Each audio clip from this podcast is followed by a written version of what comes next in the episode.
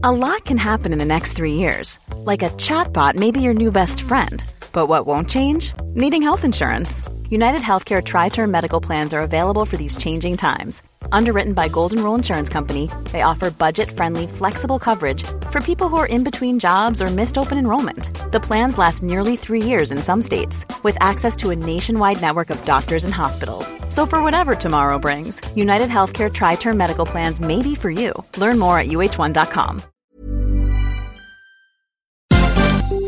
This is MPB News. Hi, this is Karen Brown. Thanks for checking out the Mississippi Edition podcast. If you like what you hear, click subscribe, hit like, or leave us a comment if your app has that feature. Then find other MPB podcasts by searching MPB Think Radio on your favorite podcasting platform. Thanks.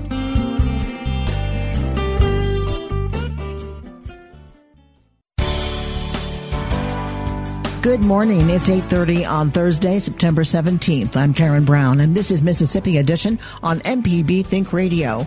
On today's show, a coalition of health officials are sending a united message to Mississippians to fight the flu. Then, Mothers Against Drunk Driving turns 40. We look back with their national president and discuss new initiatives the group is pursuing. Plus, in today's book club, a remarkable story that began 30 years ago in Ted Jackson's book, You Ought to Do a Story About Me. This is Mississippi Edition on MPB Think Radio.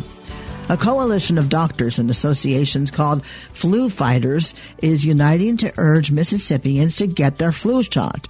Flu season begins in October, but doctors say now's the time to get a flu shot.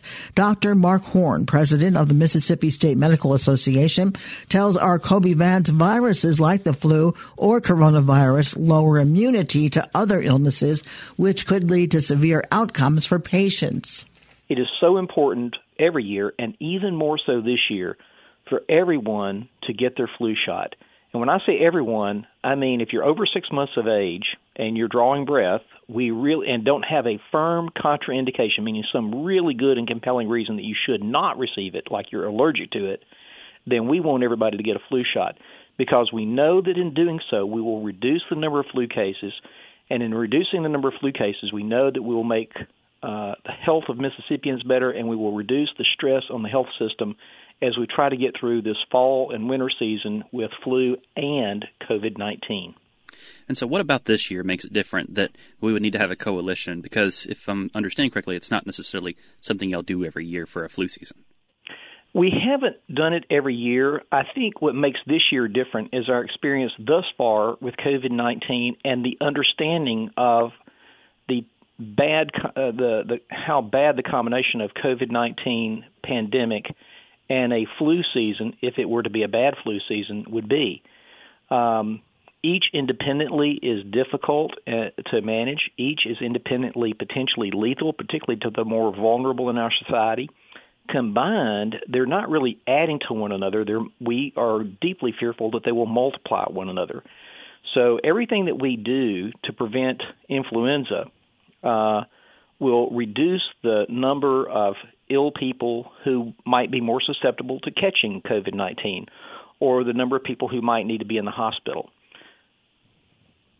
And now, going off that, you mentioned that like it can multiply. Um, can you talk more about that? Would that mean that like people that are um, that have contracted COVID might be more at risk for the flu or anything like that? Anything that lowers your immunity um, any concurrent illness will make you more susceptible to other illnesses. So if you have influ, it's very common for us during a standard flu season to see people who come in with influenza that has um, that can have a negative effect, immediate effect on your resistance to other infections. So we'll see people who get influenza and then they get a bacterial pneumonia.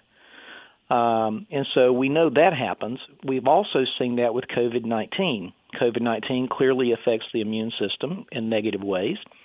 Uh, and so, uh, in many patients, not everybody, but many, and in doing so, it opens them up to other problems, uh, other infections, secondary infections. So, we haven't seen COVID and influenza together in the same patient, but we can only imagine that that's not going to be a good combination. Dr. Mark Horne is president of the Mississippi State Medical Association. Experts say wearing masks and social distancing will help reduce transmission of the flu, but the virus still poses a serious threat because of the coronavirus. Dr. John Gaudet is president of the Mississippi chapter of the American Academy of Pediatrics. He says young children and older adults are the most at risk for severe outcomes from the flu, and measures should be taken to avoid a twindemic flu vaccines can be given to children as young as six months of age. But for infants and children, start with your primary care provider, your pediatrician, or your family practitioner. If you are an adult, you can go to your doctor's office, but you can also go to a pharmacy to get your flu shot. And now this year, you know, we are in the midst of the coronavirus pandemic, and in our schools, we're already taking extra measures such as like wearing masks and social distancing. You know, some parents might be curious, like, you know, why does my child need the flu vaccine if they're already doing these other things that mm-hmm. might prevent this transmission? Mm-hmm. And those other things, we, it, there's evidence that shows that all the things we're doing to prevent the transmission of coronavirus seems to be reducing the transmission of other infections as well. And that's great news you want to use all your tools in your toolkit. So the hand washing, the social distancing, and the mask wearing are uh, vitally important for reduction of the transmission of coronavirus, and it'll help with influenza as well. Of course, it won't eliminate it, so we want to do everything we can in order to reduce the transmission of the flu and not have what we call a twindemic, which would be uh, uh, two circulating viruses, coronavirus as well as the flu, because they uh, they can be hard to tell the difference. You know, if somebody has a fever or a headache or sore throat, you really don't know if it's the flu or coronavirus, and and it and it would cause you to have to be subjected to a bunch of testing that you may not otherwise have to undergo if you saved yourself or if you prevented yourself from getting the flu by getting a flu shot and you know it's been we've all our minds have been so just caught up in the coronavirus for the past mm-hmm. months and months and months. Can you remind us how severe um, the flu can be for young people uh, as they as they face that that virus? Right. So um, the flu cause people die in by uh, from the flu every year in the tens of thousands, uh, and it, it doesn't seem to even uh, make a, a whole lot of concern, probably because we're inured to that. We're just used to it, and the coronavirus came along and uh, and and just knocked those numbers out of the park. Uh, and and more you know, deaths and more morbidity, uh, uh, harm from coronavirus is happening at a rate multitudes times larger than the flu. But uh, that doesn't change the fact that the flu caused a lot of severe illness and even deaths every year. Every year in Mississippi, uh, I'm, I remember we always would wait to get our first pediatric death, and the the major difference from a death from the flu and a death from coronavirus is it's actually you can prevent or try to help prevent death from the flu with a flu vaccine. So it's a double tragedy. Uh, of course, uh, any death uh, of a young, uh, any age person is a tragedy. Death of a young person is a tremendous tragedy, and just just the thought of that death being preventable just makes it that much harder to stomach. And which is why I'm telling everybody to get their flu shots this year. Dr. John Gaudet, president of the Mississippi chapter of the American Academy of Pediatrics, with our Kobee Vance. Coming up, Mothers Against Drunk Driving turns 40. We look back with their national president and discuss new initiatives the group is pursuing. This is Mississippi Edition on MPB Think Radio.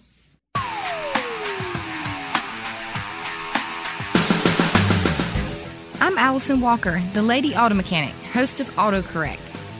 If you're enjoying this podcast, try my podcast, AutoCorrect. We help steer you in the right direction with your car problems. Find me on any podcast platform or at autocorrect.mpbonline.org.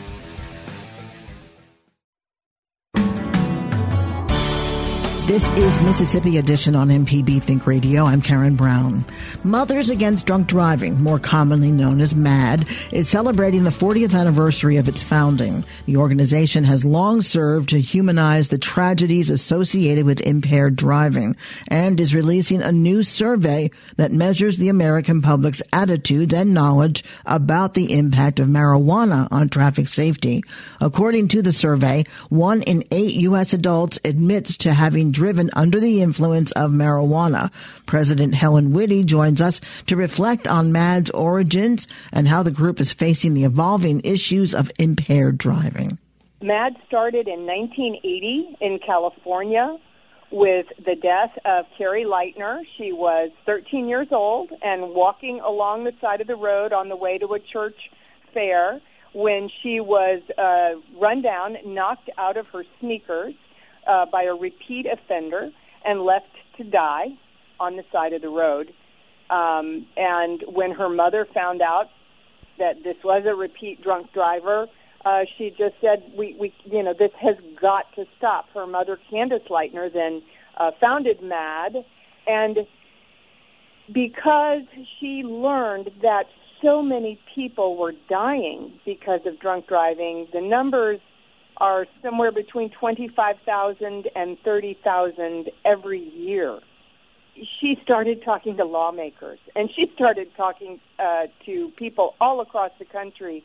She was joined by Cindy Lamb on the uh, west, East Coast, and whose uh, young daughter, uh, infant, was rendered quadriplegic by uh, an impaired driver, a drunk driver. And so those two women united the coast and everybody in between. And what happened, what MADD did so beautifully was uh, all those numbers don't have a heart and soul, and they put the the faces and the names on the numbers, and every people started telling their story. You know, just this morning I was on your website, and there are some rolling numbers, which I think have an impact as well. Uh, incidents a day, people killed. This is in 2018, and then injuries per year, which is in the hundreds of thousands. Yes, yes. How that, that we still have our work to do. What I'm proud of is for our 40th anniversary, MADD has cut the fatalities due to drunk driving in half. It, uh, 10, over 10,000 people die, which is way too many every year but it's been cut in half from 20,000 or, tw- or somewhere between 20 and 30,000.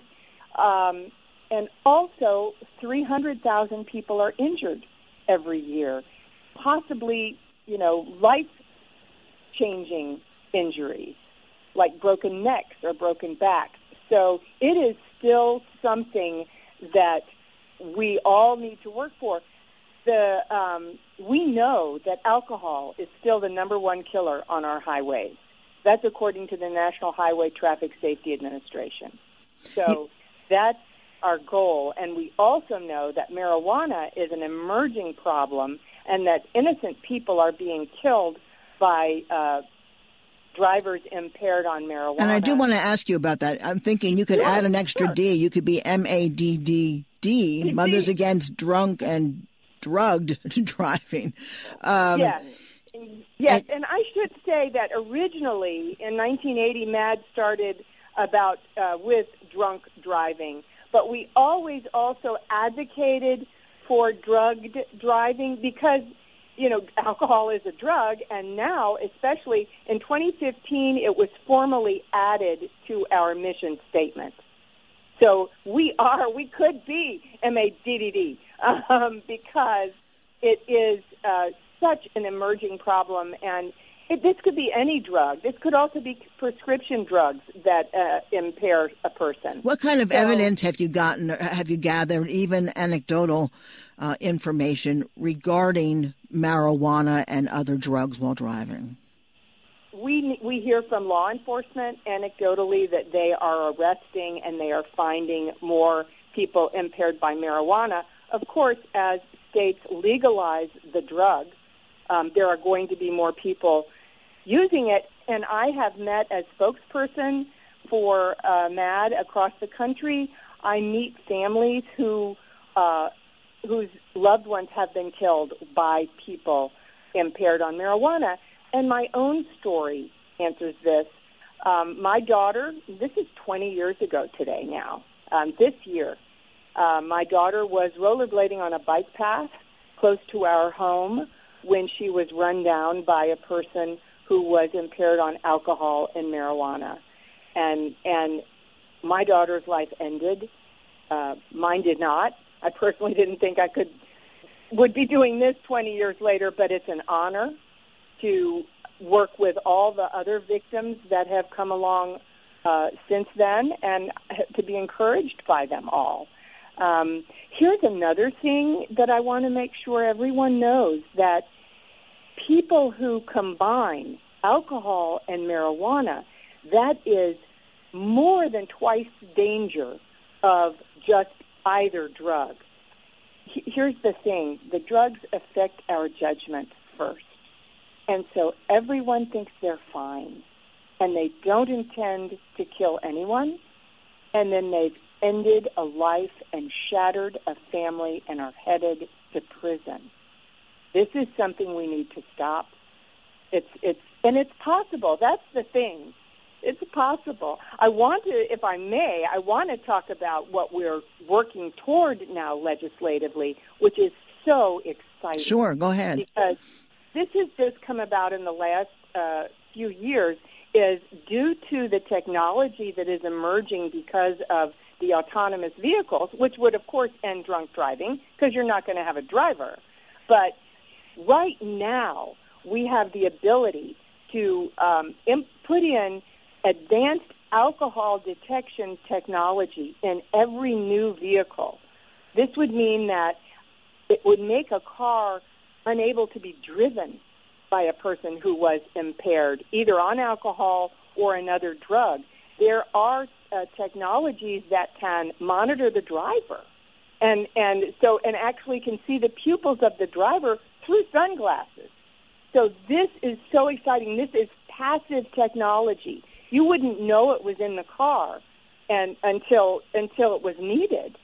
Um, it can, you know, we have technology now that keeps you in the lane. We have technology that can put on the brakes. Just can you imagine the families that remain intact and all the hearts that remain unbroken? And we are working on Capitol Hill very uh, closely with our lawmakers, and we want to see this required in every new vehicle.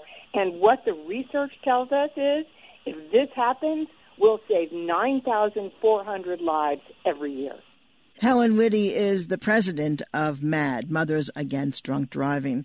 Thank you very much, and, uh, and I'm sorry for the loss of your daughter. Um, I'm sure even 20 years later, it's very painful for you.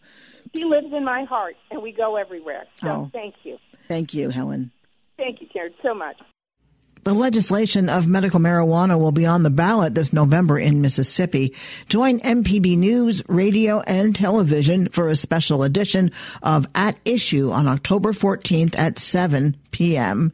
as senior reporter Desare Frazier examines the issue and ballot initiatives 65 and 65A. Coming up in today's book club, a remarkable story that began 30 years ago in Ted Jackson's new book, You Ought to Do a Story About Me. This is Mississippi Edition on MPB Think Radio.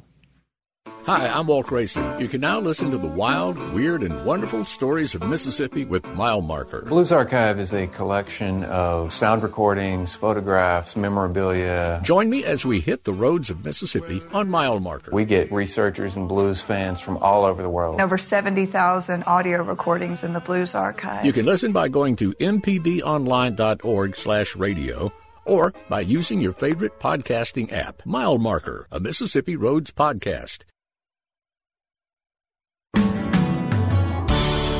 This is Mississippi Edition on MPB Think Radio. I'm Karen Brown.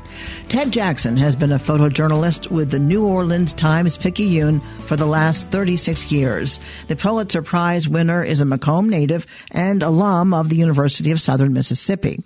30 years ago, he took a picture of a homeless man that led to a revelation, redemption, and his new book, You Ought to Do a Story About Me it started with this random assignment that I was given for a hot July afternoon.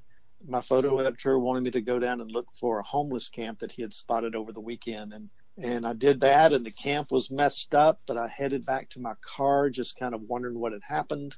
I walked upon a man who was sleeping on a rusty box spring covered in a clear plastic sheet. His camp was pretty remarkable looking in that it was so neat. So I climbed up on the bridge and shot a picture looking straight down. And then I woke him up and asked him about the other camp that I was more interested in. And he asked why I wanted to know. I told him I was with the newspaper. And he just kind of looked over at a, a, a newspaper copy of the Times Picayune that was laid by his bed. And he looked at me and he said, You ought to do a story about me. And as a journalist, you hear that all the time. You know, take my picture, mister, put me in the paper, that kind of thing. And that day especially, I really learned to pay attention to those comments. So I asked him why, and he said, because I've played in three Super Bowls. Of course, that got my attention. And uh, when I asked him who he was, the name didn't register because I just wasn't the kind of sports fan that really paid attention to, to deep rosters. And his name and, was? Um, his name was Jackie Wallace. I went back to my editors and I asked the sports editor if he had ever heard of a man named Jackie Wallace, and every head in the sports department popped up. And they started telling me about him being a superstar at St. Aug High School, went to Arizona, was an All American cornerback there, and then was drafted with the Vikings, went to the Baltimore Colts, and then to the Los Angeles Rams. Then they said the magic moment. Nobody knows where he is anymore. When He's did, just disappeared. I'm sorry to interrupt. When did he play professional ball? Uh, he played in 73 to 1980. And you saw him This when? Or when did you first encounter him? Uh, 1990. And so it was 10 years after he had dropped off or had left football. And the people in the newsroom knew that he had dropped out of sight. That no yes, one knew they where knew that he he had, yes, they knew he was missing, but I don't know that they knew he was homeless. I just think that they knew that no one had paid attention to him, it didn't hear from him for all those years. So you went back to him. We went back that day. Jimmy Smith went back with me.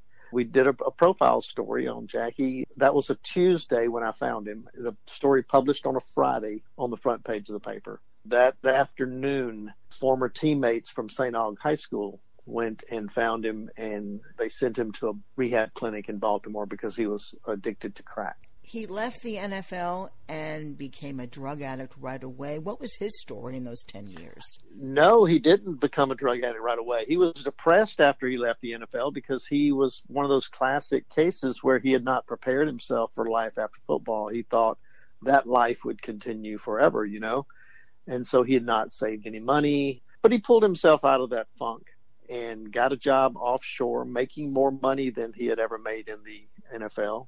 But it wasn't until years later that his mother died.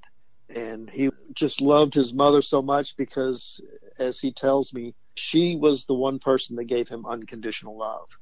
And the night of her funeral, he went and found a cousin who sold crack and became addicted that night. When did he end up on the streets? He tried to hide it from his girlfriend at the time, who he was living with, but he started missing the shift offshore. He started missing the helicopters that flew him offshore, and and when he missed that for the second time, and when he didn't pick up his paycheck, his girlfriend figured it out, and she wasn't going to have a drug addict in her house, and so she kicked him out. Then it was a few years later when I found him. This was 30 years ago. This was 30 years ago in 1990 And when I found him. You've just written the book. You ought to do a story about me. Right, because it talks about all those 30 years later. At the time, it was an interesting story, and, and people were fascinated about that part of it. But honestly, that's where the book starts.